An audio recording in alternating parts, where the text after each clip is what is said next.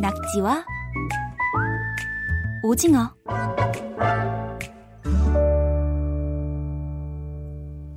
KBS 통일 사용 설명서 남북이 하나 되는데 꼭 필요한 말과 글을 알아보고 있습니다. 낙지와 오징어 코너 오늘 결의말 큰 사전 남북 공동 편찬 사업회 민지원 연구원과 함께합니다. 어서 오세요. 네, 안녕하세요. 메뉴판을 하나 갖고 오셨어요. 메뉴판 제가 보고 있는데 제목이 남새 요리라고 적혀 있고 그 밑에 영어로 베스테블 디시 그러니까 우리식으로 하면 채소 요리가 되는 거죠. 네, 네, 맞습니다. 발음 좋으신데요. 네, 네 감사합니다. 네. 이 채소가 우리 식으로 말하면 채소 야채 보통 이렇게 부르는데 이게 남새인가요? 네, 맞습니다. 이 사진 보시면 아 이제 청취자분들도 사진 이제 올려주시면 보실 수 있을 것 같은데 이 남새 요리라고 제목이 있고 거기 이제 사진들이 몇 개 있는데 네. 그 사진 밑에 뭐 음식명이 적혀 있어요. 뭐 오이 기름 무침, 남새 볶음 이런 요리들 이름이 적혀 있는데요. 네. 이 남새라는 말은 저는 모두 좀 아실 거 아실 줄 알았는데 어, 주변에 몇몇 분한테 여쭤보니까 아시는 분도 계시고 모르시는 분도 계시는 것 같더라고요. 많이들 요즘에는 잘 모를 거예요 아마. 네, 네. 예. 연령대에 따라 좀 이제 모르시는 분들도 많이 계시는 것 같은데 채소, 야채, 남새 이런 단어들이 어, 저희 남쪽의 표준국어 대사전에도 실려 있고 또 북쪽의 조선말 대사전에도 다 실려 있는 말인데 음. 그 빈도가 조금 다른 다르다고 합니다. 그러니까 덜 쓰인단 말이죠. 우리 쪽에서는 네. 남새라는 네. 말이. 그렇죠. 저도 많이 들어본 적이 없으니까요. 그렇죠. 남쪽에서는 확실히 채소가 제일 많이 쓰이고 음. 야채도 이제 비슷하게 많이 쓰이는 것 같은데 남새는 이제 사용 빈도가 확 떨어지는 것 같고요. 근데 북에서는 이게 반대입니다. 예. 남새를 굉장히 많이 쓰고 채소나 야채는 오히려 자주 사용하지 않는다고 해요. 어, 그러니까 우리 혹시 나중에 좀 남북 관계가 좋아져서 북조에 가실 일이 있을 때는 남새 요리집은 채소로 요리하는 집이다. 이렇게 알면 되겠네요. 네, 네, 그렇습니다. 이게 북한 이 식당 메뉴판 이거 직접 찍으신 건가요, 혹시? 어, 그러니까 저희가 어, 호텔에 머물렀을 때 거기 이제 식당이 있었는데 네. 거의 저희가 사진 되게 많이 찍었거든요. 나중에 자료를 쓰려고. 북한에 있는. 네, 네, 예. 네. 그 저희 동료 선생님이 찍으신 거예요. 음. 상당히 맛있어 보이는 네네. 네. 메뉴들이 쭉 있던데 북한 네. 식당 분위기가 이렇게 사진 촬영을 재미있게 막 하고 즐겁게 음식을 먹을 수 있는 그런 좀 훈훈한 분위기였나 봐요. 저희가 간 데는 아무래도 이제 외국인들이 다니는 데다 보니까 음. 뭐다 친절하시고 분위기도 음. 그렇게 뭐 좋은 편이었습니다. 네.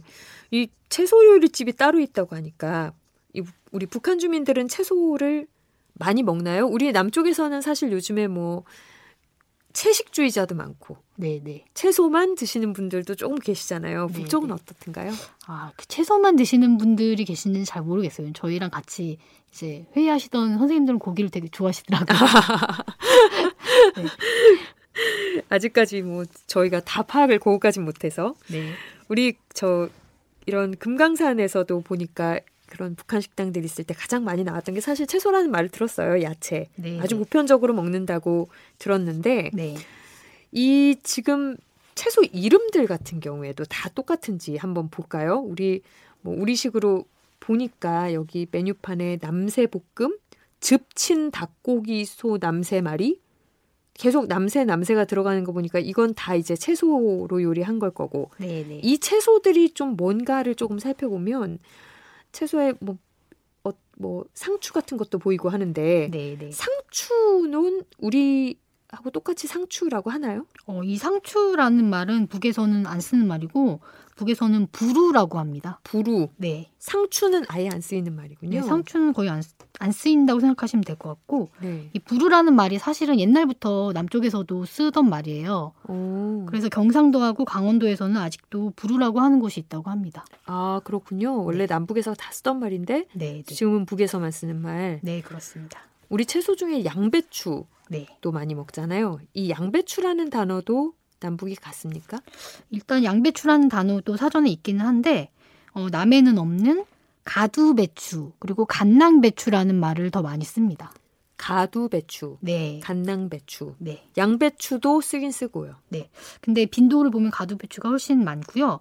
이 사전에 실린 말들을 보면 이 가두배추로 만든 음식명들이 표제어로 많이 올라와 있어요. 어, 떤 것들이 있을까요? 뭐 가두배추 김치, 음. 가두배추 쌈, 가두배추 찜이나 가두배추 말이, 또 국 이런 것들이 다 아예 사전에 표제어로 올라와 있는 것을 보면 굉장히 많이 쓰는 것으로 보입니다. 어, 그러니까 양배 기본적으로 양배추가 일단은 많으니까 그렇게 음식 응용한 음식들이 많을 테고 네, 그렇죠. 이 요리들을 부를 때 가두배추라고 많이 부른다는 네. 간낭배추라는 말은 가두배추라는 말보다는 조금 적게 쓰는 말인가요? 네, 간낭 배추라는 말도 사전에 있는데 어, 가두 배추로 순화해서 써라 이런 표시가 되어 있어요 사전에는. 아, 그래서 가두 배추를 좀 더 권장하는 표현 이런 식으로 생각하는 것 같습니다. 좀 더 북한식 표준어에 가까운 그런 네. 의미로 봐야겠네요. 네, 가두 배추라는 말. 네. 혹시 이 뭐 상추나 지금 양배추 이외의 어떤 다른 또 다른 말들이 있을까요? 어, 피망 혹시 좋아하시나요? 피망도 전 좋아합니다. 피망도 좀 특이하게 부르는데요. 네. 피망을 북에서는 사자고추라고 불러요. 사자고추. 네. 고추 종류의 일종으로 일단 보는 거군요. 네, 네, 그렇죠. 왜 사자라고 부를까요? 뭐. 이게 피망을 딱 예. 단면을 생각해 보시면 사자 네. 갈기처럼 아 자르면 그렇죠. 그 단면이 이렇게 네. 이렇게 동글동글하면서 좀 퍼져 보이는 고추보다는 조금 그렇죠. 덜 네. 날씬해 보이는. 맞아요, 맞아요. 예, 예. 그래서 사자 갈기 같다고 해서 사자 고추라고 말을 합니다. 어, 가만 보면 이렇게 북한 의 언어들은 네. 좀 모양을 잘 표현한 것 같은 모양을 어디 비유해서 표현한 것 같은 말들이 좀 많아요. 네, 이게 약간 직관적으로 이해하기 쉬운 그런 표현들을 좀 많이 쓰는 것 같아요. 사자 배추, 네, 사자 고추요. 아 사자 고추. 네. 어, 주로 이제 저희가 본 상추, 배추 이런 배추 종류들을 많이 봤는데 네. 피망 같은 것은 또 새롭네요. 다른 네. 뭐 야채나 뭐 채소나 혹은 뭐 다른 음식 중에도 좀 차이 나는 것들 기억나시는 것들이 있는지. 어, 음식 음식 중에서 인상적이셨던 것 있을까요? 이, 이름도 뭐 그렇지만 저는 되게 담백한 그런 느낌이 되게 인상적이었거든요. 예. 그러니까 맛이 굉장히 자극적이지가 않고 음. 양념을 많이 쓰지 않고 그래서 김치 같은 것도 되게 맵지가 않더라고요. 음. 그래서 특히 남쪽 저 전라도 뭐 출신 선생님들이나 약간 매운 거 좋아하시는 선생님들은 어, 굉장히 맛이 다르다 남쪽과 음. 이렇게 느끼셔서 음. 그런 얘기를 많이 하고 가끔씩 되게 먹고 싶다라는 얘기를 많이 하시는 것 같습니다. 우리 나중에 좀 남북 관계가 좋아지면 네. 이 북쪽의 남새 요리집에 가서 네. 맛있는 음식을 함께 먹어봤으면 좋겠네요. 네. 민지원 연구원 오늘 말씀 잘 들었고요. 다음 주에도 남과 북의 말과 글 기대하겠습니다. 고맙습니다. 네, 고맙습니다.